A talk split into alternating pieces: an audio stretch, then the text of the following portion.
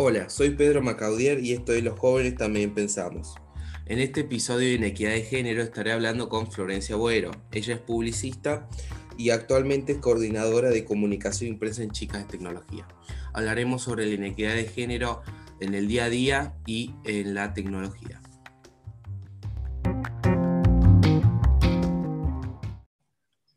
Muchísimas gracias, Florencia, por, estar acá. Eh, ¿Cómo andás? Muy bien, gracias, Pedro. Ah, qué lindo, espero que va a salir muy lindo episodio de acá. Eh, bueno, eh, sos Florencia, pero te dicen Poppy, ¿no? no sé si te puedo decir Poppy, me encanta ese apodo. no sé si querés hacer una descripción personal de, de quién sos, qué haces.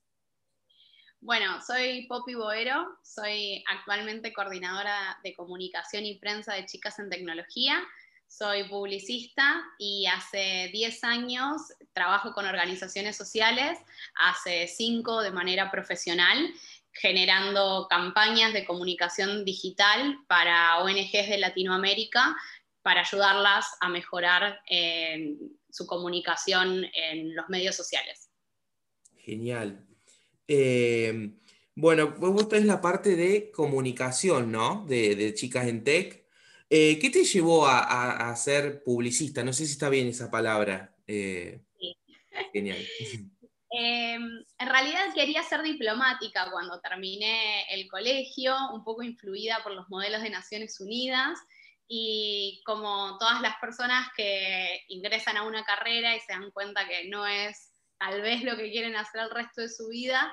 Tuve un paso por ciencia política, por sociología y finalmente llegué a, la publicidad, más que nada guiada por el espíritu de hacer y crear.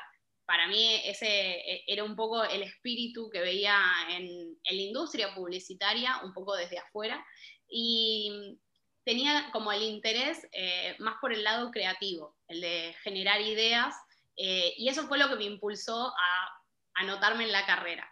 Y por otro lado, es mi, desarrollo, digamos, educativo, académico eh, y mi desarrollo profesional siempre estuvieron muy entrelazados, entonces eh, yo estaba ya trabajando y haciendo incipientes cosas en redes sociales, en una pyme que no tenían a nadie que hiciera redes sociales. Entonces empecé a desarrollar mis intereses medio en paralelo y se fueron complementando. Y siempre, por detrás de todo eso, soy voluntaria. Eh, desde el 2010 soy voluntaria de OAJU, que es la Organización Argentina de Jóvenes para las Naciones Unidas, y eh, siempre estuvo marcado como mi, vocación por, eh, proyectos educativos, por impactar, empoderar a jóvenes. Entonces, siempre estuvo esa tensión entre lo social y lo privado, eh, y el mundo de la publicidad me permitió medio combinar esas habilidades. Y bueno, acá estoy finalmente trabajando de comunicación en el mundo social, en el tercer sector. Genial, qué lindo. Em, quiero retomar algo que dijiste, no sé, con Celeste Giardinelli, que fue la, primera que entrevisté y publiqué, eh, también lo mismo, ella con los modelos de la BACNU eh, quería estudiar em, relaciones internacionales y, y ahora está estudiando comunicación global. Bueno, yo supongo que voy por el mismo camino también porque voy a estudiar, estudio, eh, voy a estudiar el año que viene estudios internacionales, pero bueno, yo obviamente me lo, me lo digo a mí mismo y a mis, a mis viejos, que estoy abierto de que si surge algo, me cambio, porque uno nunca sabe, o sea, eh, hace un mes no tenía ni idea que iba a empezar un podcast y bueno, acá estamos. Así, Sí, acá estamos. Así que es todo un proceso. Eh, Así que muy lindo lo que decís. ¿Y cómo, cómo conociste a chicas en tech o chicas en tecnología? Bueno, parte de, mi recorrido personal y profesional hizo que eh, trabajara en una organización que ayuda a otras organizaciones en términos de tecnología y comunicación. Entonces, mi rol, eh, parte de mi trabajo en ese momento, era capacitar organizaciones sociales de toda América Latina a talleres, webinarios, viajé bastante y conozco bastantes organizaciones de Colombia y de México, em, justamente ayudándolas a potenciar su comunicación, a crear campañas, a utilizar mejor las redes sociales. Y, em, y ahí conocí muchísimas causas. eh, causas medioambientales, causas de derechos humanos, eh, causas eh, vinculadas a distintos tipos de inequidades de género. Y un poco de ver todas esas causas, una de las que más me llamó la atención era la cuestión de género, porque lo que pasa con las cuestiones de género es que en general no sabemos que están y el día que nos damos cuenta de que eso es una, una verdadera inequidad, no podemos dejar de verlo. Es como una vez que te pones eh, los lentes de la perspectiva de género, no puedes dejar de verlo en todo lo otro.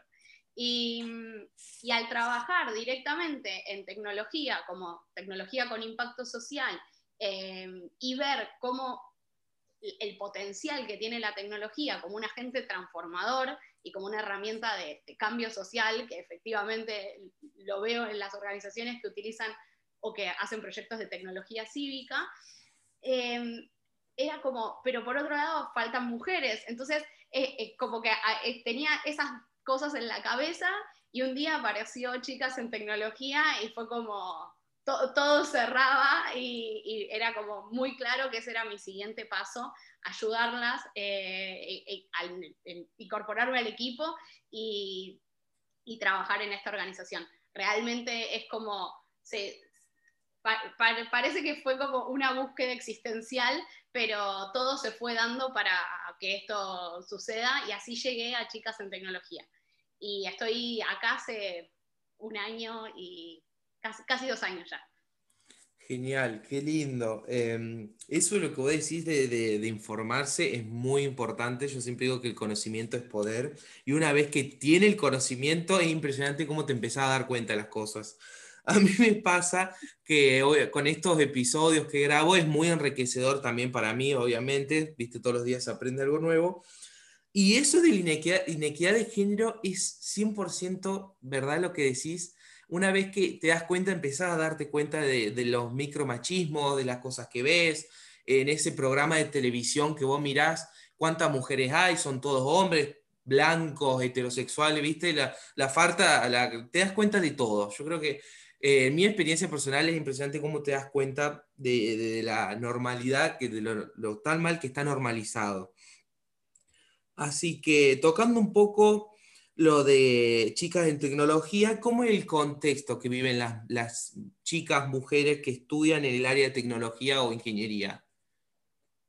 Bueno, un poco de, nuestro trabajo en Chicas en Tecnología es, eh, nuestra misión es reducir la brecha de género y para eso trabajamos con adolescentes. Nuestro foco está en el trabajo con adolescentes, con las chicas que todavía están eligiendo la carrera o que se están planteando qué carrera seguir después de terminar el secundario.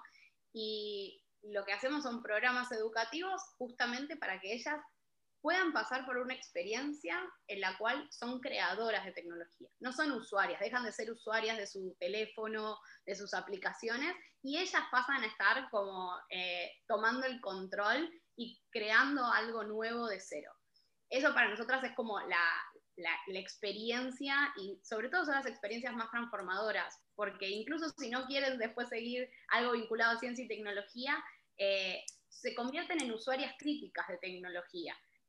y dejamos de, ser esas usuarias pasivas de esto viene dado y no hay manera de... E, esta es la forma en la que funciona Instagram, esta es la forma en la que funciona Facebook y no hay nada que yo pueda hacer al respecto. Esto alguien tomó decisiones por mí y no me preocupo nunca más y, soy como ese, como decimos como el corderito, como súper pasivo en, esta, en este contexto. Y la realidad es que eh, trabajamos también con mentores y mentoras que son eh, adultos y profesionales que mentorean justamente y acompañan los procesos de las chicas.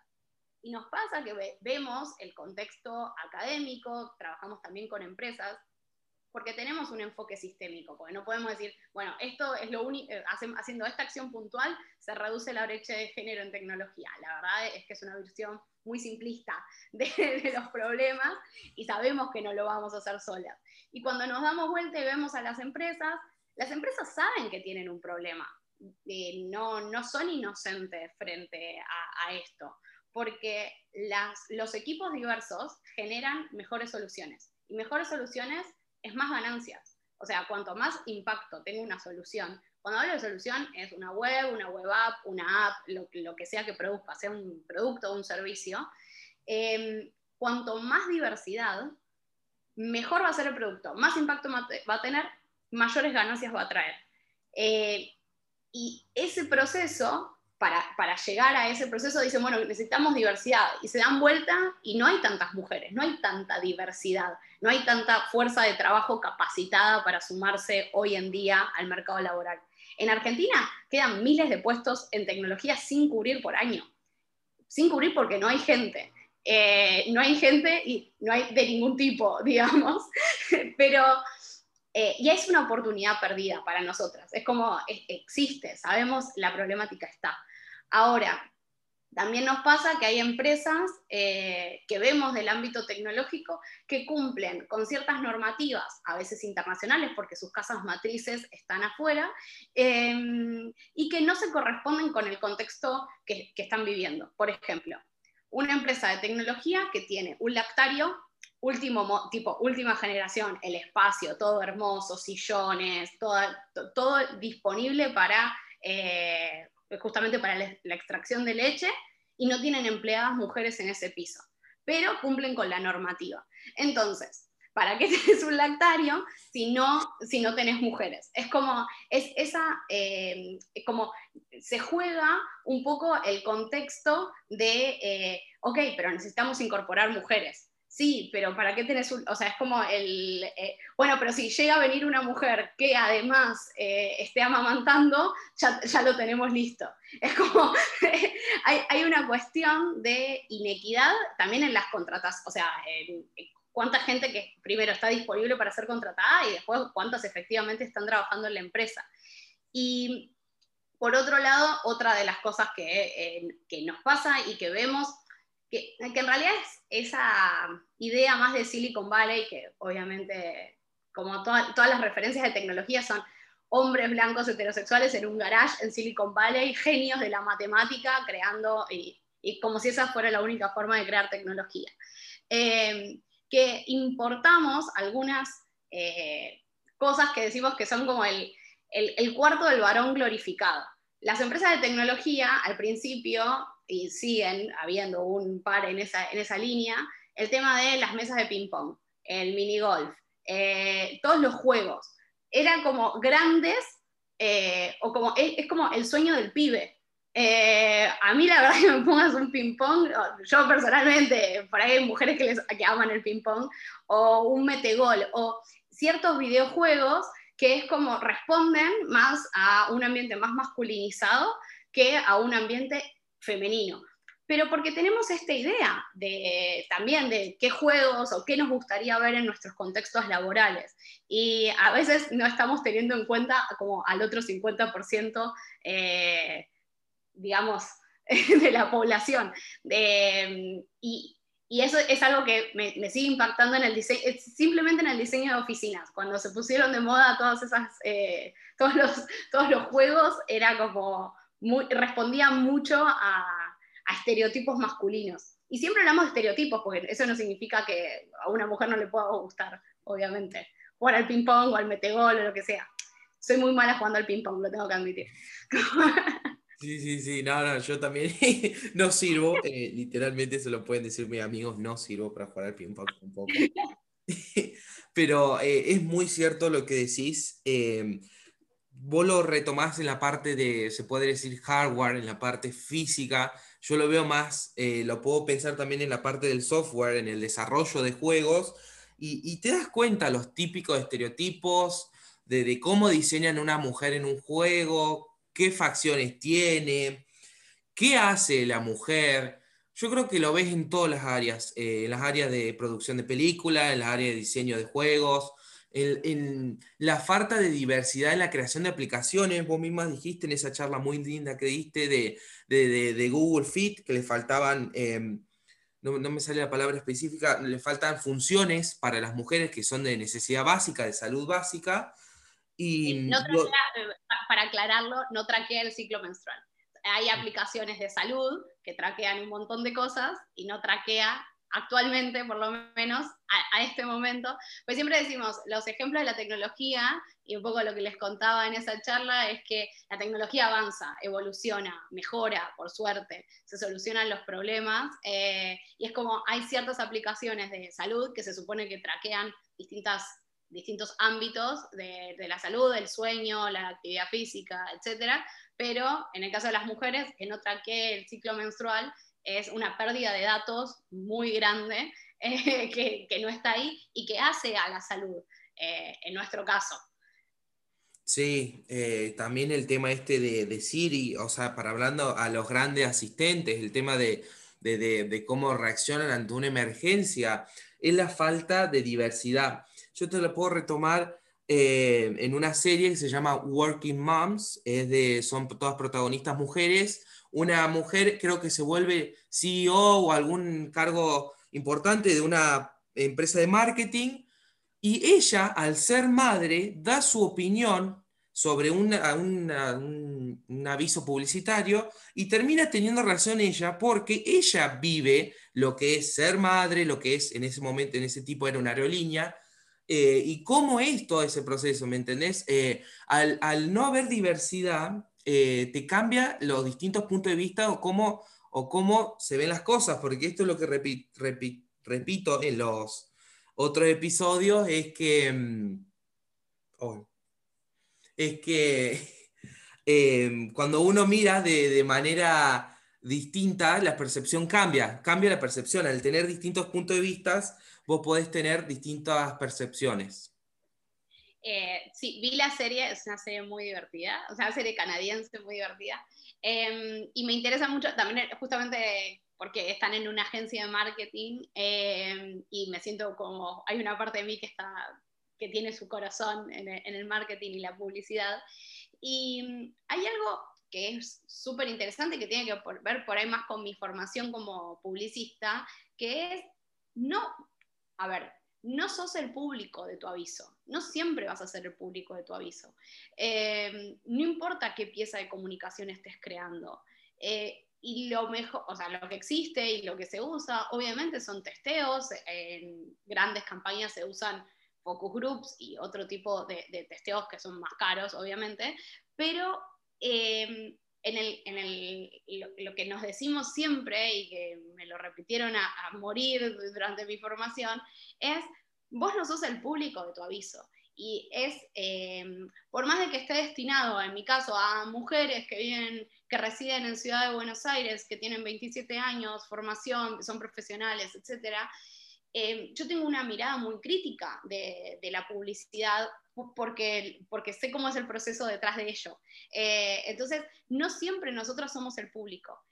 Y lo más importante es que esto no solamente aplica al ámbito publicitario, aplica a la tecnología. Por algo hay áreas y personas especializadas en diseño de experiencia de usuario. Por algo existe el UX y el UI. Por algo hay personas pensando y testeando todo el tiempo aplicaciones. Por eso hay personas destinadas que se especializan en eso porque nosotros como personas tenemos una, una, visión muy sesgada del mundo, tenemos sesgos, muchos sesgos conscientes e inconscientes. Y de esa forma vivimos, eh, formamos estereotipos que nos ayudan a relacionarnos y a vivir en sociedad. Em, pero como tenemos estos sesgos, necesitamos de equipos lo más diversos posibles que hasta contradigan algunas de nuestras visiones de, de mundo y que nos permitan hacer testeos y tener, o sea, realmente testear lo que estamos produciendo para que a nuestro público llegue. Porque por más de que yo haya vivido una situación en particular o, algo que yo creo que solamente me pasa a mí, solamente preguntándole a la gente voy a saber si eso es real o no. Eh, una comparación que me gusta mucho es cuando eh, las personas que hacen stand-up hacen estas generalizaciones y es como, ah, sí, yo también hago eso en la ducha, yo también hago eso en la cocina y de repente te encontrás con que hay mucha más gente que hace eso que vos creías que te hacía único e irrepetible.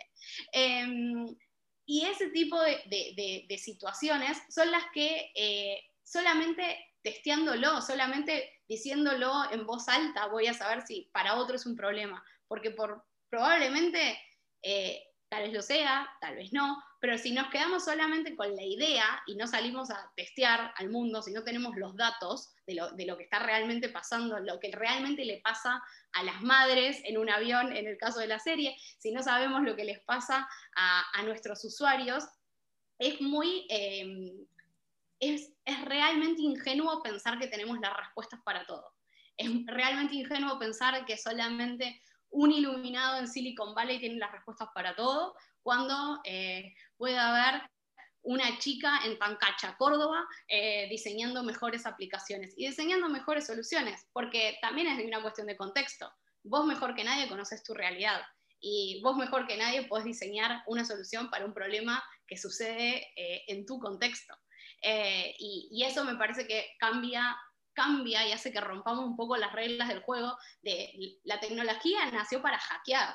Eh, o sea, el hack eh, es una palabra que se usa mal, pero la verdad es que hackear es algo súper divertido y está buenísimo, y está buenísimo que siga sucediendo. Y acá venimos un poco a, hackear las reglas del juego, a decir, esto puede ser modificado, no es estático, no es estable, no está escrito en piedra.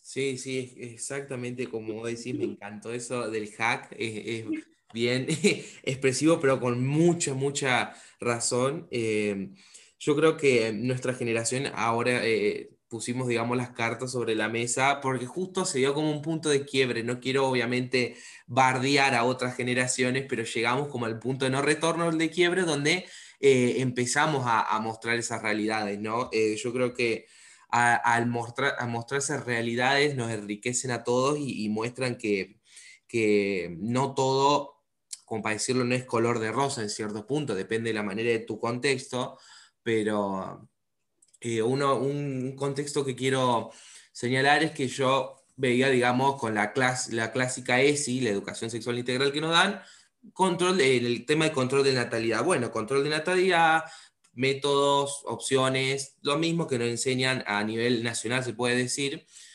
Y me puse a leer este libro que te lo mencioné antes, eh, The Moment of Life, de Melinda Gates, la esposa de Bill Gates, eh, y habla sobre el control de natalidad y el empoderamiento femenino en África, donde, donde es algo totalmente distinto, obviamente, donde se cambia el acceso a los controles de natalidad y cómo tener el control de, de, esas mujeres luchadoras que tienen eh, montón de problemáticas, como el simple hecho de tener un control de natalidad le cambian la calidad de vida, no solo para ellas, sino también para, para la comuna y para todos. Así que es algo muy impresionante el tema de, estar informado y, y, hackear esas, esas eh, no me sale, predisposiciones o lo que uno hace de, de su entorno y abrirse, ¿no? hay, una cuestión súper súper interesante que es em, que hay ciertas, ciertos procesos que damos un poco por sentados, em, porque también nuestra realidad no es la misma que en África, que en India, que en Europa, que incluso en otros países de América Latina o incluso en el interior de Argentina, porque eh, desde la ciudad de Buenos Aires, donde vivo y bueno, me crié acá, em, también eh, hay una realidad distinta cuando salgo de la ciudad, cuando voy al interior del país, cuando, eh, porque no podemos, tampoco podemos decir que es la misma vara de Tierra de Fuego a la Quiaca. Eh, sería también eh, bastante, bastante simplista decir que está todo solucionado o que todos tenemos los mismos problemas en Argentina.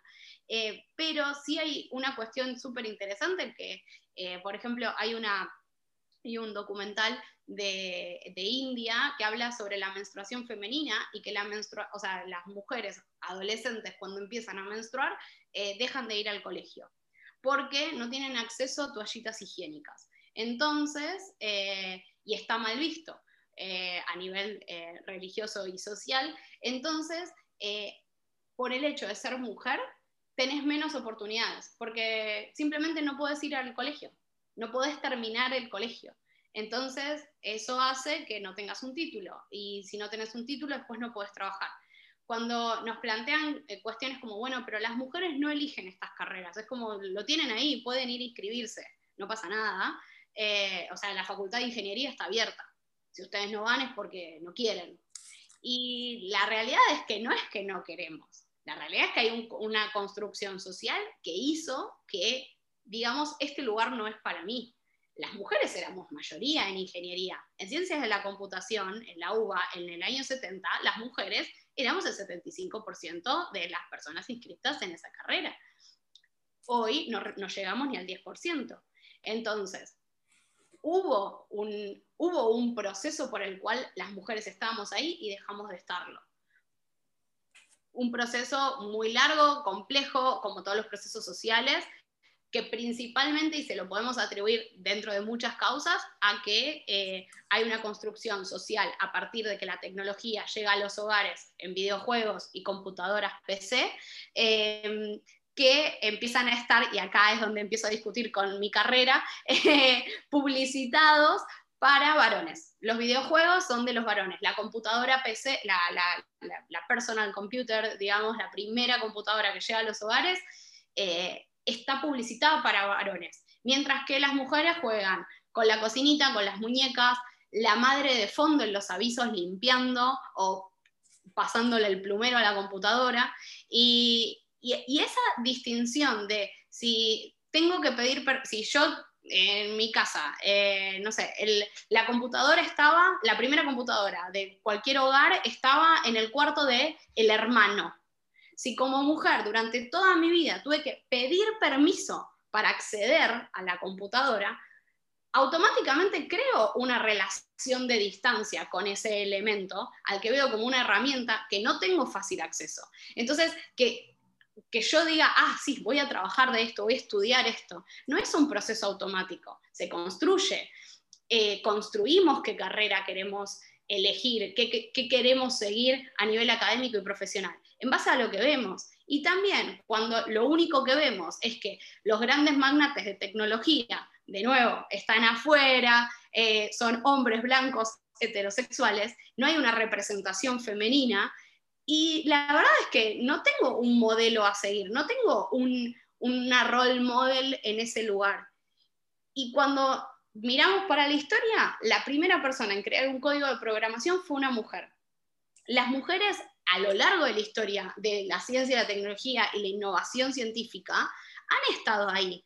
Fueron invisibilizadas, eh, sus trabajos fueron firmados por hombres, eh, hubo un proceso de invisibilización de esas mujeres. Entonces, hay una construcción.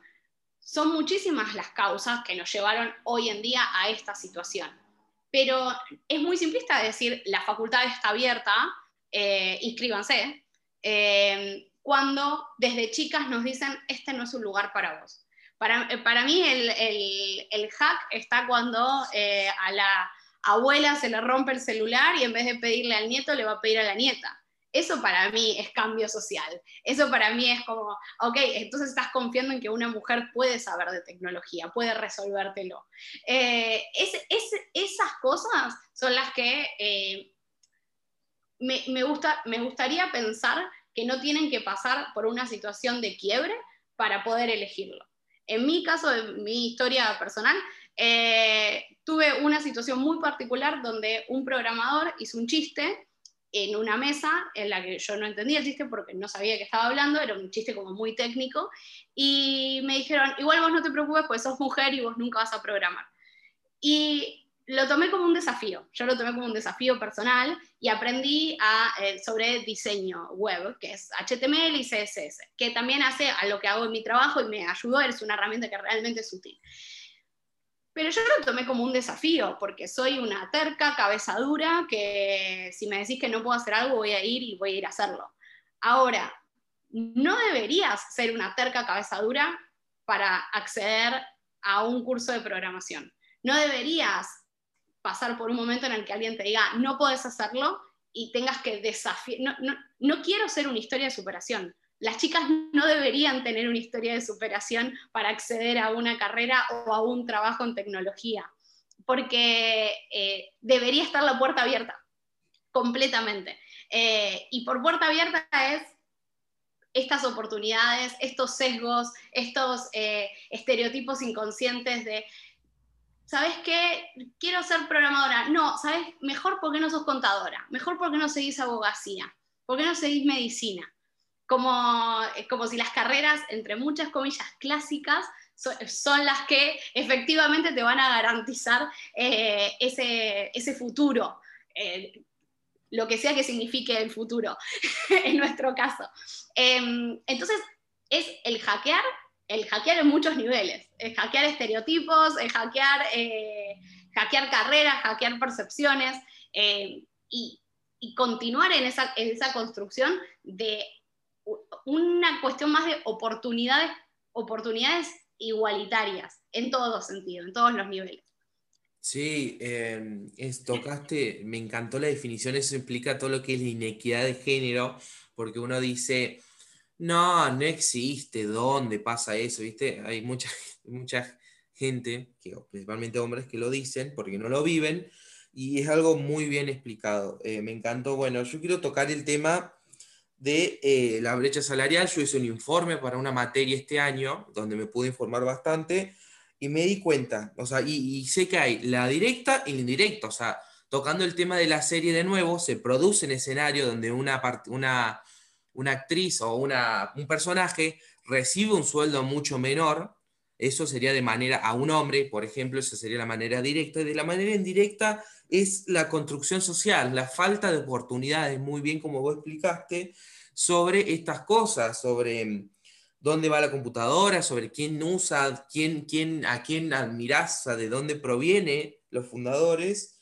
Y, un ejemplo de eso, yo hace poco vi una publicidad vieja que hablaba sobre Argentina, ponele 2000, 2008, 2015, no sé, entre ese rango, y que decía, era como que iba testeando en Facebook, decía, sale joda en mi casa, y ahí aparecen toda una línea de personas. Después, estoy enfermo, se bajan otra, unas pocas personas. Y después llega una parte donde dice, eh, traigan la play y jugamos. Y ahí, misteriosamente, todas las mujeres que estaban en, ese, en esa línea se van, como si no hubiera eh, personas, mujeres que, que jueguen a la play o tengan ganas de juntarse o quieran probar o jueguen directamente, porque es algo es algo que pasa, o sea, no, no tiene por qué eh, ser de hombre y eso, ese, esa propaganda señala exactamente esa construcción social y lo que vos explicaste. Eh, yo me acuerdo que vi hace, también hace poco la, la, programadora del Apolo 11 o en alguna misión Apolo fue una mujer que se ve la foto, que tiene la altura de los cuadernos, de su altura, y ahora para una nueva, para, creo que para la imagen de la primera imagen de un agujero negro, también la programadora fue una mujer y se ven con todos los discos rígidos, creo que es así si no me equivoco, eh, que sería la programación, ¿no? Y es lo que falta normalizar, lo que falta visibilizar. Esa, esa mujer a la que haces mención es Margaret Hamilton. Ella eh, fue una de, es la creadora en realidad del término ingeniería de software. No existía la ingeniería de software y ella acuñó el término, es una estadounidense, eh, súper interesante su vida eh, y trabajó justamente en la, en la creación del sistema de navegación que permitió el alunizaje. Si no hubiese existido ese sistema, el Apolo 11, la misión Apolo 11 no hubiese podido aterrizar en la Luna. Em, y la foto es una foto muy conocida de ella, eh, son, es en papel, en ese momento, la pila de papeles de todas sus líneas de código de ese programa. Eh, y es una mujer que realmente es una, nosotras decimos, de las grandes mujeres de la historia, eh, y es súper interesante, hay muchas charlas de ella en YouTube y es muy interesante escucharla porque además no solo se ocupó de llegar ella, sino también de abrir oportunidades a otras mujeres, eh, tanto en la NASA como en, justamente en ingeniería. Y algo que, mencionabas, que es eh, el tema de, las brechas salariales, como otros tipos de brechas que existen, em, algo bastante importante eh, de Argentina es que no hay datos, no existen datos, no hay datos oficiales hay datos construidos por comunidades, como por ejemplo CISARMI, eh, que es una encuesta abierta para las personas que trabajan en tecnología, en la que voluntariamente cada persona puede decir, trabajo en esta empresa, este es mi puesto, esta es mi remuneración, eh, y eso da, si bien no tiene una rigurosidad eh, científica, académica, nos da por lo menos un estatus de cuál es la situación, o sea, como cuál es, cuál es el... Cuál es el cuán grande es o no la, brecha salarial, pero voluntariamente cada persona tiene que ir y completarla. No es que hay una investigación o un censo estatal, digamos, que eh, obliga a las empresas también a abrir sus números. Y eso es un punto importante, porque cuando decimos hay brecha salarial, la verdad es que sabemos que existe, ¿eh? pero no sabemos cuán grande es, por lo menos en Argentina hay ciertos datos, y para nosotras en Chicas en Tecnología es un punto bastante importante, que decimos lo que no se mide no se puede transformar, porque nosotras decimos queremos reducir la brecha de género, pero cuando nos encontramos con que no había investigaciones en Argentina, tuvimos que crear nuestras propias investigaciones, tuvimos que salir a construir esos datos. Eh, por suerte en Argentina tenemos la ley de acceso a la información pública que nos permitió acceder a todas las bases de datos de eh, títulos de grado, pregrado y posgrado de todas las universidades de Argentina, y en base a eso construimos qué significa que haya, cuál es la brecha de género en STEM en ciencia, tecnología, ingeniería y matemática. ¿Cuántas mujeres hay estudiando esas carreras? ¿Cuántas mujeres hay estudiando ingenierías versus licenciaturas? Eh, y todos esos datos los abrimos y los dejamos disponibles para que otras personas también puedan analizarlos. Como no solamente quédense con lo que analizamos nosotras, sino descárguense esos datasets, descárguense esa información y, generen también eh, su propia información y saquen sus propias conclusiones. Tenemos por suerte, un Ministerio de Ciencia y Tecnología que tiene datos abiertos sobre cuál es la situación en ciencia. Eh, cuántas mujeres investigadoras ah, existen, cuántas publican, en qué áreas, eh, en qué áreas hay más mujeres que hombres, cuál es la distribución de presupuesto. Contamos con los datos, pero también necesitamos que haya una ciudadanía informada demandándolos eh, y utilizándolos e informándose, porque lo que decías, la información es poder hay mucha información disponible, nos encantaría que haya más todavía, sobre todo el ámbito privado, porque muchas empresas abren, dicen, tenemos tanto porcentaje de mujeres, pero no declaran en qué áreas. Y en una empresa de tecnología, desgraciadamente, lo sabemos por algunos informes, es que las mujeres en realidad están en marketing y recursos humanos por más de que la, planta general de la empresa de que están casi en un 50 y 50, cuando vamos a áreas técnicas o incluso a, eh, en escala, digamos, a puestos de toma de decisión, cada vez hay menos mujeres en puestos de toma de decisión. Cuando decimos, bueno, el organigrama o en la pirámide, eh, cada vez hay menos mujeres más arriba. Y si a eso, si no tenemos esos datos, menos vamos a tener los datos de sueldo. Que de nuevo, hay algunos, pero no están, eh, pero no son todos. Eh, desde Chicas en Tecnología nos encantaría eh, tener más y más datos, porque es lo que va a permitir tomar mejores decisiones. Es lo que permite definir cuál es el mejor camino a seguir. Podemos plantear una estrategia cuando tenemos una visión real de lo que está sucediendo, porque si no nos quedamos en percepciones, en conozco una ingeniera. No es, no es verdad que no hay mujeres en ingeniería porque conozco una ingeniera. Y eso es la opinión personal, eso es la experiencia personal. Yo también conozco mujeres ingenieras, pero no puedo decir que realmente haya una distribución equitativa eh, en términos de personas que estudian ingeniería, porque, porque sé que no, porque los datos dicen otra cosa. Y, a nivel global es muy parecido, es muy similar. Cuando, eh, porque en realidad nuestras investigaciones, cuando no había datos en Argentina, veíamos qué estaba pasando en el mundo. Y en el mundo la distribución de género eh, incluso es peor, porque hay países en los que todavía las mujeres ni siquiera acceden a formación universitaria. Entonces, eh, la escala proporcionalmente la balanza es más desigual todavía. Eh, y desde Chicas en Tecnología somos parte de una red internacional que es Equals in Tech, que es una red de organizaciones que justamente generan datos e información acerca de la brecha de género a nivel global en distintos países.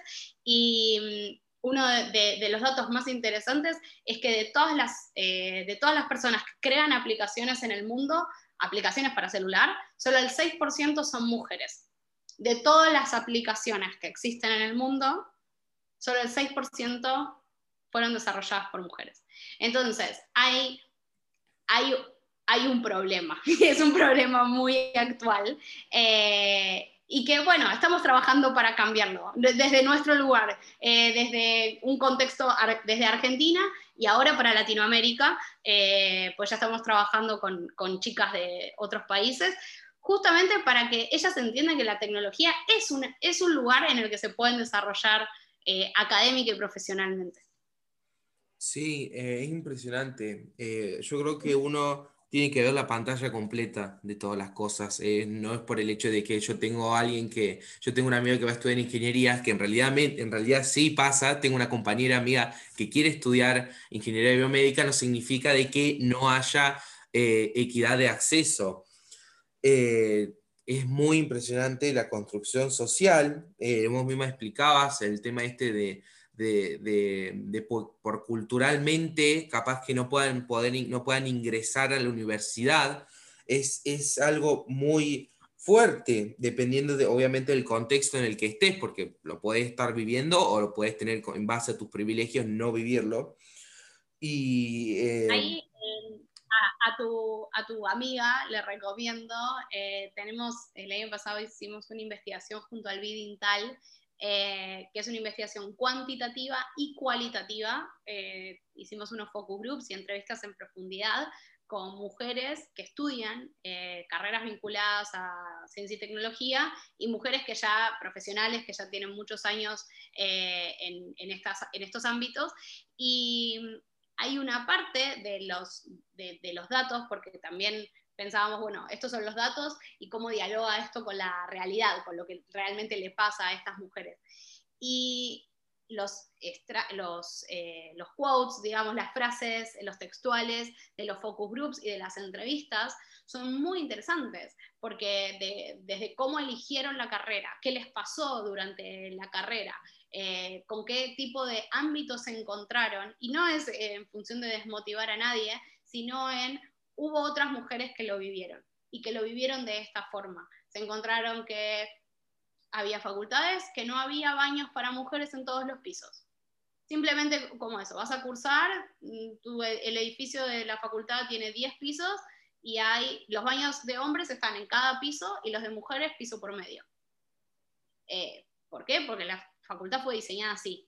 No, no, no, no es, no, no, no hay por qué. Sí hay por qué porque no se consideró que hubiera suficientes mujeres que necesitaran usar el baño en todos los pisos. Eh, hubo eh, discusiones familiares o planteos de familiares y amigos cercanos frente a una decisión de estudiar una carrera vinculada a la ingeniería. Eh, y existen ese tipo de planteos, y son de Argentina, del año pasado. No es, no, es una discusión de hace 30, 50, 70 años es una discusión que se sigue teniendo hoy en día y son situaciones por las que pasan las mujeres hoy en día.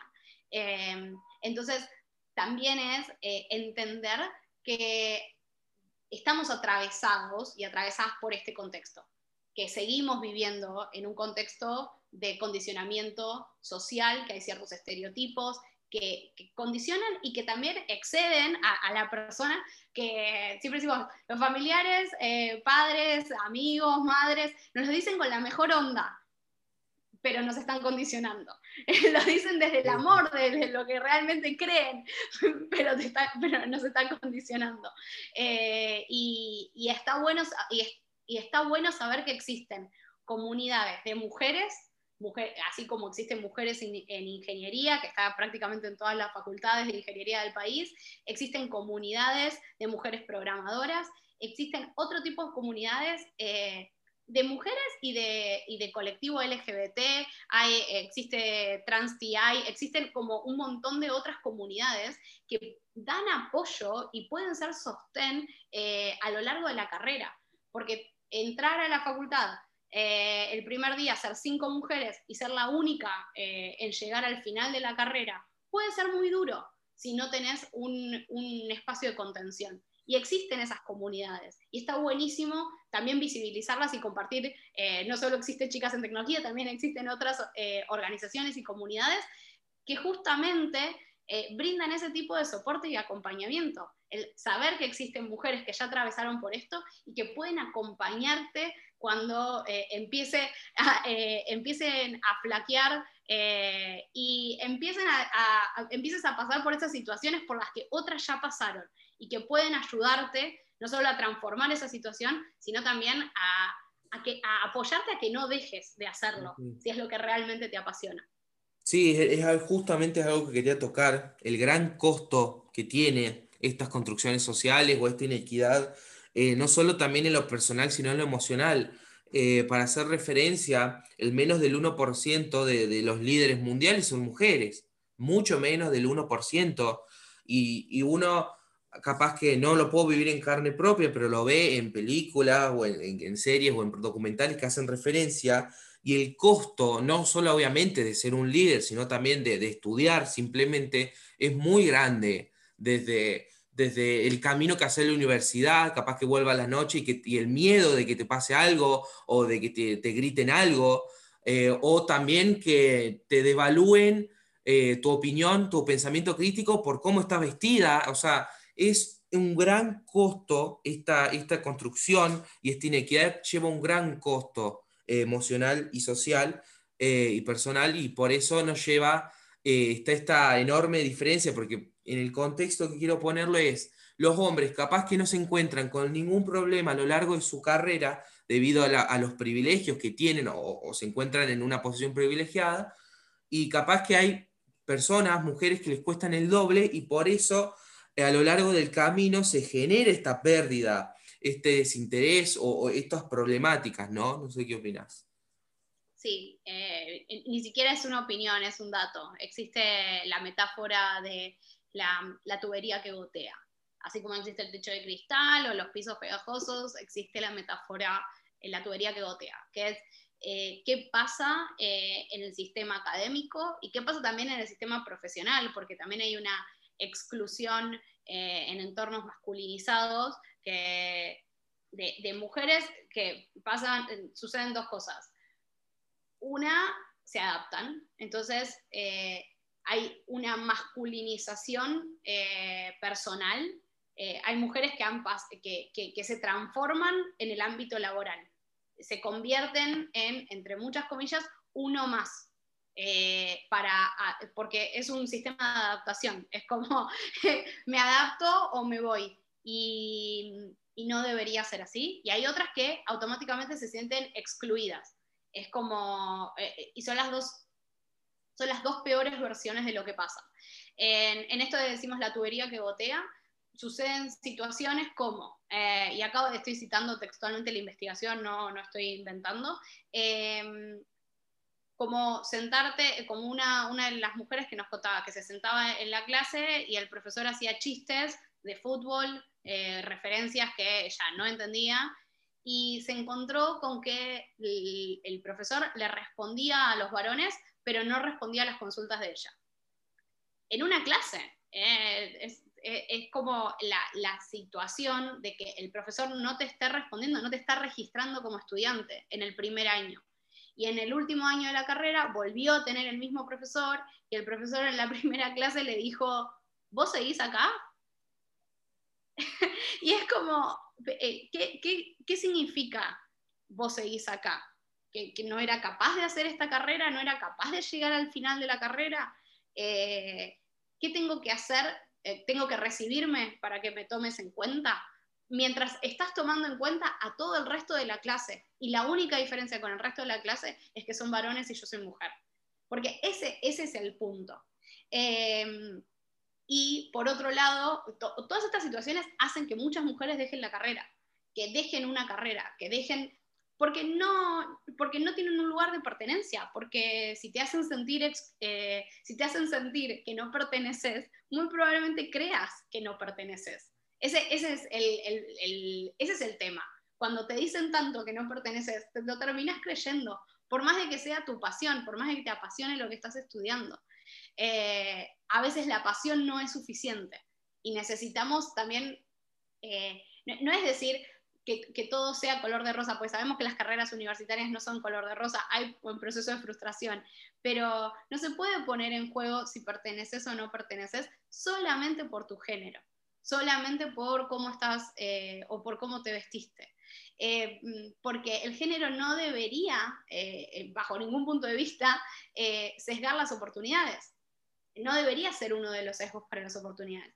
Y por otro lado, cuando nos encontramos en, el ámbito de trabajo, ¿qué pasa en las discusiones? ¿Qué pasa soy, eh, está siendo validada el punto de vista de la mujer, está siendo representada, está en la mesa donde se toman decisiones, no, hay, eh, hay eh, estos micromachismos, está el mansplaining, no, me, me, estás recontravalidando, o sea, tenés que validar mi idea, esta situación de desigualdad, incluso entre pares, de una cosa es no ser del mismo equipo de, fútbol o no saber de deportes, en mi caso no sé de deportes y la verdad es que eso no me ha excluido en un almuerzo laboral.